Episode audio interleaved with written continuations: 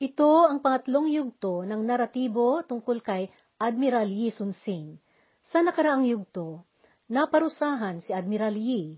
Hindi lamang siya inalis sa posisyon, siya ay ibinilanggo at pinarusahan. Pagkatapos ay ibinalik siya sa serbisyo at pinagumpisa siyang muli sa pinakamababang ranggo ng sundalo. Si Won Gyun ang ipinalit ni Haring Sionjo kay Yi na humawak ng armada. Noong naibigay kay Won Gyun ang otoridad, alam din niya noon na ang impormasyon na ibinigay ng espya ay kasinungalingan. Subalit, patuloy na naniwala dito ang korte ng hari ng Korea. Inutusan nila si Won Gyun na salakayin niya ang mga Hapon sa lugar na Ungchon. Walang mga sandata noon ang mga Hapon dahil kumpiyansa sila sa kasunduang namagitan kay Haring Sionjo at ang mga Hapon na napahinto ang digmaan. Natalo ang mga Hapon, subalit nawalan si Won ng isang bapor na pandigmaan. Nawala din niya ang kapitan nito. Nakatanggap ng sulat na protesta si Won mula sa commander ng Hapon tungkol sa kanilang pananalakay. Subalit nakatanggap na naman din siya ng utos mula sa opisyal sa itaas niya ang Field Marshal o Du Won Su na si Gwon Yul. Bilang Field Marshal, siya ang pinakamataas ang ranggo sa lahat ng commander sa militar ng buong Korea. Inuutos niya kay Won ang bili ng hari na lulusob sila sa busan. Nagatubili noon si Won, subalit ang utos ay galing na noon sa hari, kung kaya sapilitan siyang sumunod sa kautusan. Sa bandang huli, kasama niya si Commander Yi Eok Gi na nagpunta sa busan. Noong una, nagkunya-kunya ring umatras ang mga Hapon bilang patibong. Sa katotohanan, ay handang-handa na sa pwesto at formasyon ang mga Hapon na mangwasak sa armada ng mga Koreano bago nila isagawa ang pag-okupa sa buong Korea. Napakarami ang mga bapor ng mga Hapon na pinamunuan ni Todo Takatora. Alam na noon ni Won na wala silang kalaban-laban dito, subalit wala silang nagawa kundi sundin ang bili ng hari na humarap sila sa siyerto na nilang pagkakasugpo. Nangyari itong kapuspalad na pagkakapasubo ng armada ng Koreano sa labanan sa Chilcheonryang noong ika-27 hanggang 28 ng Agosto, 1577. Nawasak ng husto ang armadang Joseon ng mga Koreano. Bumilang noon ng limang daan hanggang isang libo ang mga bapor ng Hapon at mga isang daan at apat na pung libo na mandirigma ang iniharap ng Persang Hapon. Sa labanang ito, halos nawala lahat ang mga bapor ng mga Koreano. Sa dalawang daang bapor na dala nila, isang daan at walumput walo ang nawasak. Marami pang mga mandirigmang Koreano ang namatay. Umatras ang natitirang pwersa ng Joseon at pumunta sila sa makitid na karagatan sa pagitan ng Gyeoje at Chilchon. Doon nagtago si Won Gyun, doon sa pamunuang bapor ng kanyang armada at tumanggi siyang humarap kahit kanino. Naglagi doon ng isang linggo ang mga natirang nakaligtas na kasapi sa armadang Joseon. Sa kabilang dako, nagplano muli ang kumander na Hapon na lusubin nila ang mga Koreano. Nang tipon si Shimazo Yoshihiro sa Gyoje ng dalawang libong samurai. Inayos niyang mga ito sa hilagang kanluran na bahagi ng lupang mataas na nakausli at nakamatsyag sa armada ng mga Joseon sa karagatan sa ibaba nito. Sa kinagabihan ng ikadalawamputwalo ng Agosto, sumalakay ang limang daang bapor ng Hapon sa makitid na bahagi ng karagatan. Noong magmadaling araw na, lahat halos ng mga bapor na Koreano ay wasak na. Tumakas si Won Gyun at pumunta ito sa Pampang, subalit hindi niya nakayanang nakisabay sa takbuhan sa kanyang mga tauhan. Huminto ito upang magpahinga sa ilalim ng puno at dito naabutan siya ng isang samurai. Ayon sa kasaysayan, na ipagpalagay na pinugutan siya ng ulo ng samurai. Si Yi Eokgi ay kasama ring namatay na nalunod sa bakbakan na ito. Bago nawasak ang armada ng Joseon noong ikadalawamputwalo ng Agosto, may isang commander ng Joseon, si Bai Sol, ang nakapagtago at nakapaglayo ng labindalawang bapor ng Joseon. Dinala niya para itago ito sa malayong bahagi ng karagatan upang siya ay makatakas. Sinunog niya ang kanilang kampo sa Hansando bago dumating ang mga Hapon. Pagkatapos, ay naglayag ito na pumunta sa kanluran at daladala niya ang labindalawang bapor na siya lamang ang natira sa inawakang bapor ng armadang Joseon. Walang nakapatas na kahit sino sa mga may inggit kay Yi pagdating sa abilidad at kahusayan niyang mamuno at magplano. Noong nawala si Yi, nawalan din ang armadang Joseon ng lakas, tibay at bisig. Dahil sa resulta ng pangyayari sa labanan sa Chilcheonriang at dahil sa ganoong pagkakabagsak ng armadang Joseon, kaagad na nagbaba ng kautusan ang korte ng hari na pinapatawad si Yi. Ibinalik siya ng mga pinakamataas na pamunuan bilang Komander Supremo ng armada ng mga rehiyon. Napagtanto nila ang kahalagahan ng desisyon na iyon upang baka sakali mailigtas pa ang tila pawala ng armada ng Korea. Noong una, sampu lamang ang panoksyon na bapor ang pinag-umpisan muli ni Yi. Ang mga ito ay galing sa labindalawang bapor na naitago ni Baisol mula sa bakbakan sa Chilcheonriang.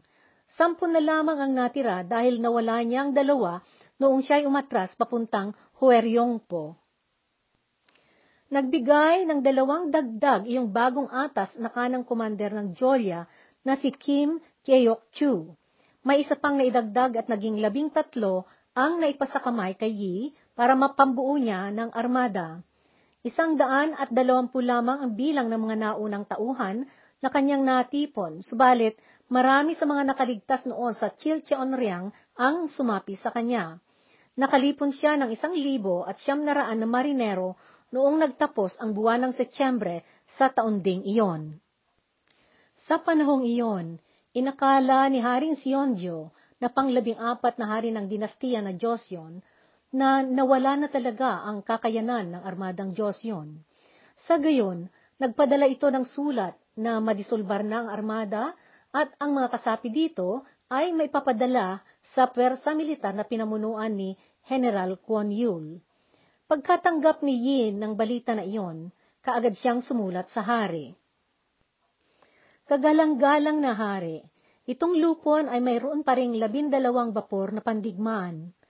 Bagaman maliit lamang itong armada, habang ako'y nabubuhay, hindi maglalakas loob ang kaaway na manglait at magkaroon ng maliit na pagtingin sa atin. Bago pumunta ang pinakamahalagang bahagi ng armada ng Hapon sa dilaw na karagatan o Yellow Sea, nagpadala muna sila ng misyong militar upang mag-obserba at maniktik sa mga Koreano. Sa mga sandaling iyon, ang armada ni Yi ay nasa timog na dulo ng makitid at makipot na dagat ng Myeongnyang na malapit sa Oranpo. Noong ikawalo ng Oktubre, iyong pinapunta ng mga Hapon na walong bapor na nagmatsyag ay biglang nagsagawa ng pananalakay, subalit na palayas ng armada ni Yi ang mga ito. Umatras si Yi papuntang Hilaga at tumuloy ito sa Biok Pajin, sa may pinakahilagang dulo ng isla ng Jindo. Noong ikalabing dalawa ng Oktubre, patagong tumakas si Baisol. Nahanap siya ng mga otoridad na Joseon at pagkatapos ay nahatulan siyang patayin sa salang pagtalikod at pag-abandona ng tungkulin. Noong dumating ang ikang labing pito ng Oktubre, may grupo ng mga nagmamanman na bapor ng mga Hapon na bumilang ng labing tatlo na sumalakay sa mga Joseon. Naganap ang mabagsik na labanan at napalayas ang grupo ng mga Hapon. Dahil sa mga report na naisagawa ng mga nagmanman na bapor ng mga Hapon, natanto ng mga otoridad na Hapon na mayroon pang natitirang bahagi ng armada ng Joseon. Napatotohanan na rin nila na ang pakay nito ay ang harangin ang pagsulong ng mga Hapon. Dahil hindi nakayanan ng mga bapor na hindi tagamasid o taga-obserba na sugpuin ang natitirang buntot ng armadang Joseon, naghandang mga Hapon ng mas malaking puwersa. Nalaman ni Yi na may mga 55 bapor ng mga Hapon ang abala na nagtipon-tipon sa malapit sa Oranpo, na matyagan din niya na dumami ang mga aktibong galaw at kilos ng mga tao roon. Ayaw ni Yi ang makipaglaban na nakatalikod siya sa dagat ng Myeongyang. Maliwanag ang malaking diferensya ng kanyang hawak na pwersa sa malaking armada ng mga Hapon. Naghanda si Yi na humarap at bumawi ng kanyang makakayanang bawiin mula sa pwersa ng Hapon. Noong ikadalawamput lima ng Oktubre, umatras na naman siya papuntang Hilaga. Pinagtago niya ang kanyang mga bapor sa anino ng mga bundok sa tapat ng hilagang tagiliran ng dagat ng Myeongyang sa malapit sa Usoyeong. Pinag-aralan ni Admiral Lee ang lahat ng bahagi ng kanyang panghuling posisyon ng kanyang depensa. Ipinasya niya ang akitin niya ang mga Hapon na pumunta sa dagat ng Myeongyang. Alam niyang makatwiran lamang na sa kalamang papasok ang mga Hapon doon sa makitid at makipot na bahagi ng karagatan kapag angkop na ang kati ng tubig doon. Kaya ayaw niyang makipaglaban sa bandang timog ng dagat na iyon dahil may kati doon at bentaha ito ng mga sasalakay. Kaya sa halip na doon, ginusto niya na mangyari ang labanan sa bahagi na hilaga ng dagat. Doon, mas kalmado ang tubig. Malakas at mabilis ang agos ng tubig doon sa bahaging iyon ng karagatan. Aagos muna ito sa isang direksyon at pagkaraan ng tatlong oras, ang agos ay mag-iibang direksyon at sasalungat. Sa pwestong ito ng dagat, ang lugar na maaring masakal ang puwersa. Isa pa, mayroon pang lumalabas na alimpuyo sa tubig. Natanto ni Yi na maari niyang gamitin ang kondisyon ng agos na pampalakas sa kanyang pagkakataon. Iyong pagkakipot at pagkakitid ng dagat ang siyang hahadlang sa mga bapor ng mga Hapon upang hindi sila makatabi sa mga bapor ng Joseon na mapapapunta doon. Ang pagbagsik ng Agos ang hahadlang sa mga Hapon na magmaniobra ng kanilang mga bapor at sa ganoon ay mapupwersa silang gagamit ng mga mas maliliit nilang bapor.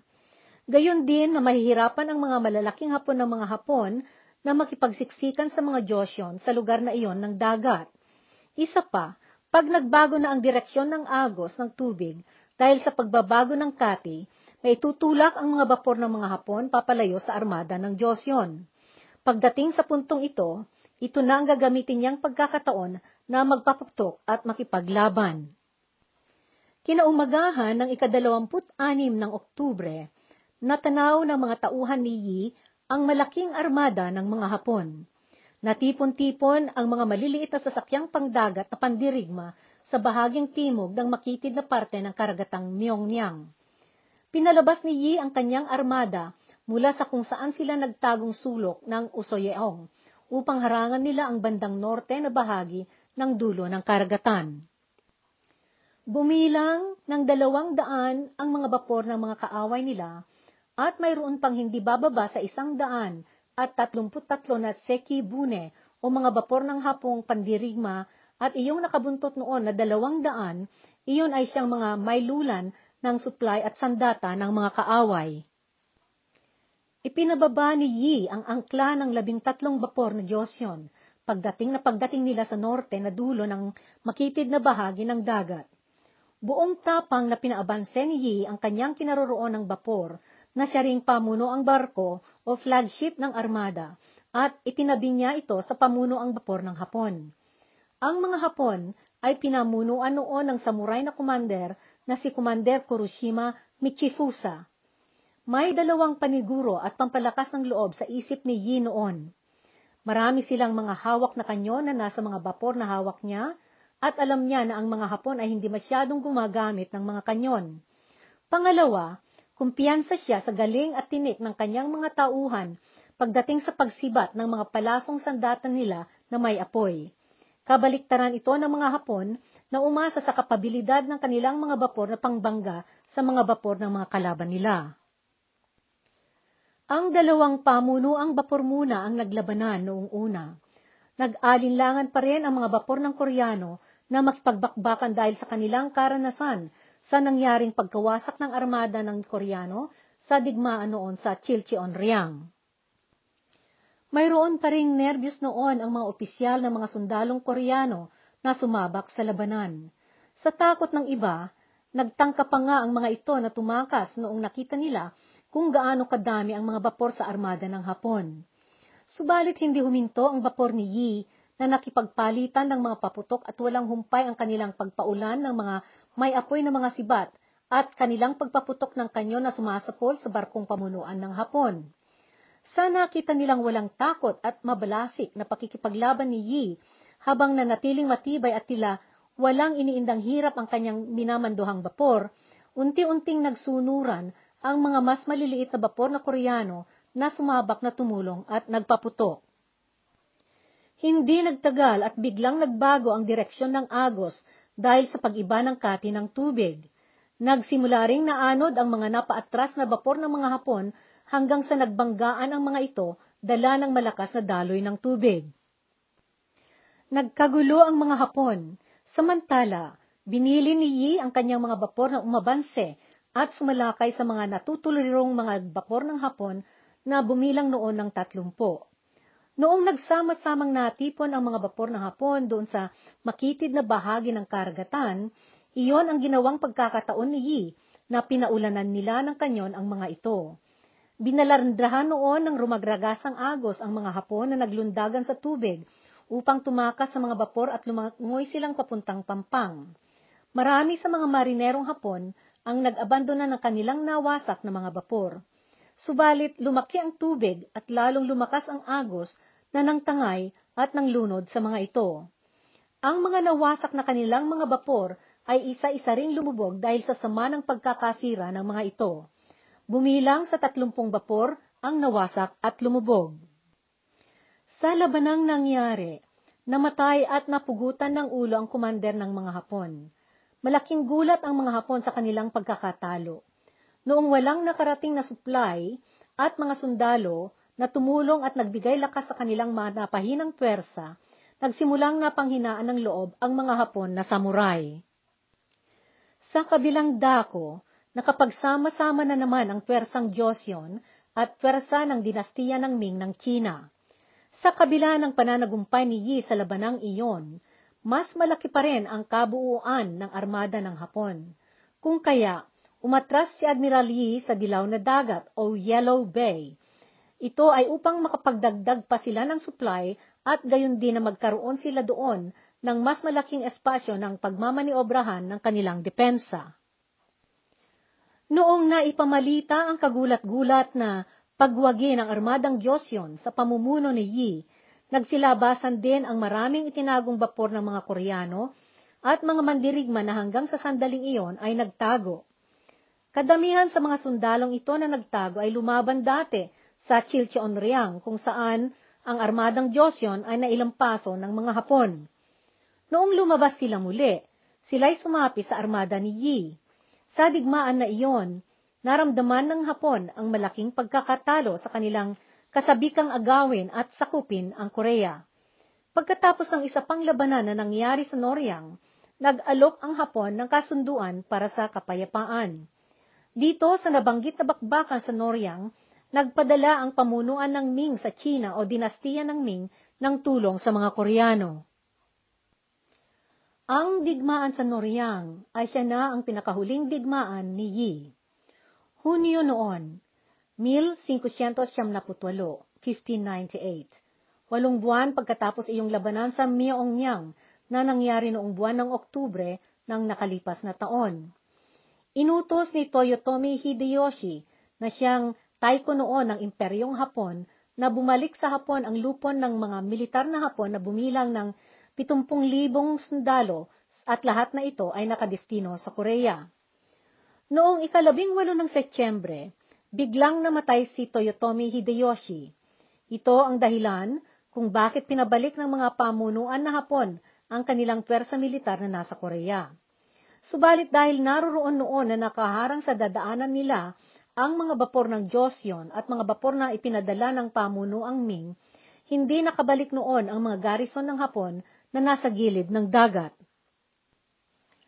Ang garrison ng Hapon na nasa pinakamalayong kanluran ay may labing apat na libong mga sundalo na nasa pamumuno ni Konishi Yukinaga. Hinadlangan ni Nayi at ng armada ng dinastiya ng Ming na pinamunuan ni Ken iyong madadaanan ng mga Hapon. Samantala, nagpapadala si Yukinaga ng regalo kay Ken na pangsuhol sa kanya para alisin nito ang hadlang. Noong una, pumayag si Chen na alisin niya ang nakaharang na armada niya, Subalit nagmatigas si Yi na hindi gumalaw o pumayag. Nagmungkahi si Chen kay Yi na lusubin nila ang mas maliliit na garrison ng mga Hapon, gaya sana iyong nasa puerto ng Namhai. Hindi pumayag si Yi. Malaki iyong wadyo na hawak ni Konishi, ika niya. Kung aalisin natin ang pwesto natin dito para pumunta sa ibang lugar na makilaban, makakaalpas si Nahonishi, dinagdag niya. Noong ika-15 ng Disyembre, tantyadong mga dalawampung libong sundalo at limang daang bapor ang nagtipon-tipon sa silangang bahagi ng karagatan ng Noryang. Galing ang mga bapor na ito sa mga garrison sa Sachon, Gosyong at Namhai. Balak nila noon na ipagpipilitan nila ang dumaan at lumusot doon sa mga barikada na inilagay doon ng mga Koreano at Chino sa Sachon. Pinamunuan noon ni Shimazo Yoshihiro ang lupon ng mga Hapon. Ang balak naman noon ni na Admiral Yi at Chen ay hahadlangan nila ang mga Hapon upang hindi nila makakatagpo ang armada ng mga ibang Hapon na sina Shimazu at Konishi. Sa ibang panig, pakay noon ni Shimazu ang tumawid sa Noryang at makikisugpon sa armada ni Konishi at pagkatapos ay magsama silang pupunta sa Pusan. Alam din noon ni Shimazo na tinatangka noon ni Konishi na paghihiwalayin ang alyansa ni na Yi at Chen. Inasahan noon ni Shimazo na maaaring abala ang mga ito noon sa ibang lugar, o kaya marahil ay hinaharangan nila ang garrison sa Sanchon. At kapag ganoon, mahina ang suporta nila sa likuran nila. Subalit, hindi makasiguro noon si Shimazo kung ang paghahadlang ni Nayi at Chen ay tuloy-tuloy na manghaharang sa garrison ni Konishi, o maaring papunta na sila sa sasalakay sa garrison sa bandang silangan, o kaya hinaharangan nila ang madadaan sa bandang kanlurang dulo ng dagat na Noryang. Sa panig ni Yi, alam niya ang tumpak na kinaroroonan ni Shimazo mula sa mga report ng mga scout at mga mangingisda na nakatira sa puok. Walumput dalawang panoksyon o bapor na pandigmaan ang kabuuan ng armada ni Yi. Anim ang malalaking barkong pandigmaan at 57 ang mga mas maliliit na mga sasakyang pangkargatan ang kabuuan ng armada ni Chen. May dalawa ding siyang panoksyon na ibinigay sa kanya ni Yi. Walong libong sundalo at mga marinero ang nasa pamumuno ni Yi at kay Chen naman mayroon siyang pitong libo at anim na raan na mga tauhan. Hinintay ni Nayi at Chen si Shimazu sa bandang kanlurang dulo ng makitid na bahagi ng kargatang Noryang. Nagsimula ang labanan noong madaling araw ng ikalabing anim ng Disyembre. Iyong pagpipilit ni Shimazu na lumusot sa harang ni Nayi at Chen ay walang kinabuluhan. Noong malaki na ang pagkakasira ng armada ni Shimazu, hinabili ni Chen sa kanyang mga tauhan na lalaban sila ng mano-mano. Ito ang nagbigay ng pagkakataon sa mga Hapon na umakyat sa bapor ni Chen.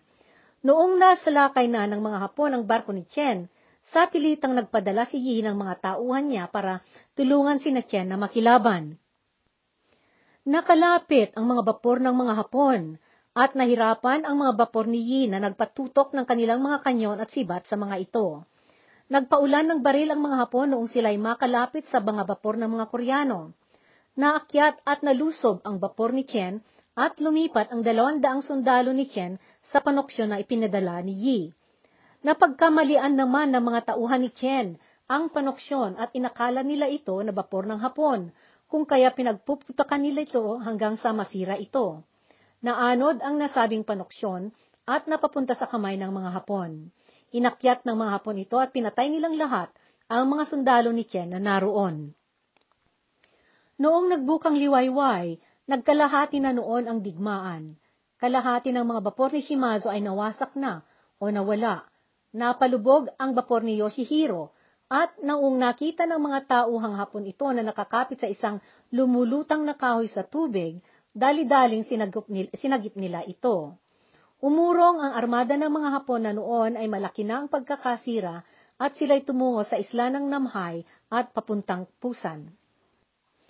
Sa pagatras na iyon ng mga Hapon, inutusan ni Yi ang mga tao niya na habulin nila ang mga ito at naganap ang palitan ng paputok at pagulan ng sibat na may apoy sa dulo. Nasa ganoong katindi ang labanan noon, noong natamaan si Yi sa bandang malapit sa kanyang puso. Alam niya na hindi niya na malalagpasan iyon, at upang hindi mapanghinaan ng loob at mawalan ng lakas ang kanyang mga tauhan, inilihim niya ito at ipinaalam lamang niya ang nangyari sa kanyang panganay na anak na sundalo at ang kanyang pamangkin. Binili niya ang kanyang pamangkin na si Yi Wan at inutusan niya ito na magpanggap siya na siya ang admiral. Nananalo na tayo. Isuot mo ang aking kabal at patunugin ninyo ang tambol ng digmaan. Huwag ninyong ipaalam ang aking pagkamatay, sabi niya. Iyon na ang mga huli niyang salita. Tatlo lamang ang nakasaksi sa kanyang pagkamatay. Ang panganay niyang anak, ang nabaril na kapitan ng bapor na si Song Huwirit at ang kanyang pamangkin na si Yi Wan.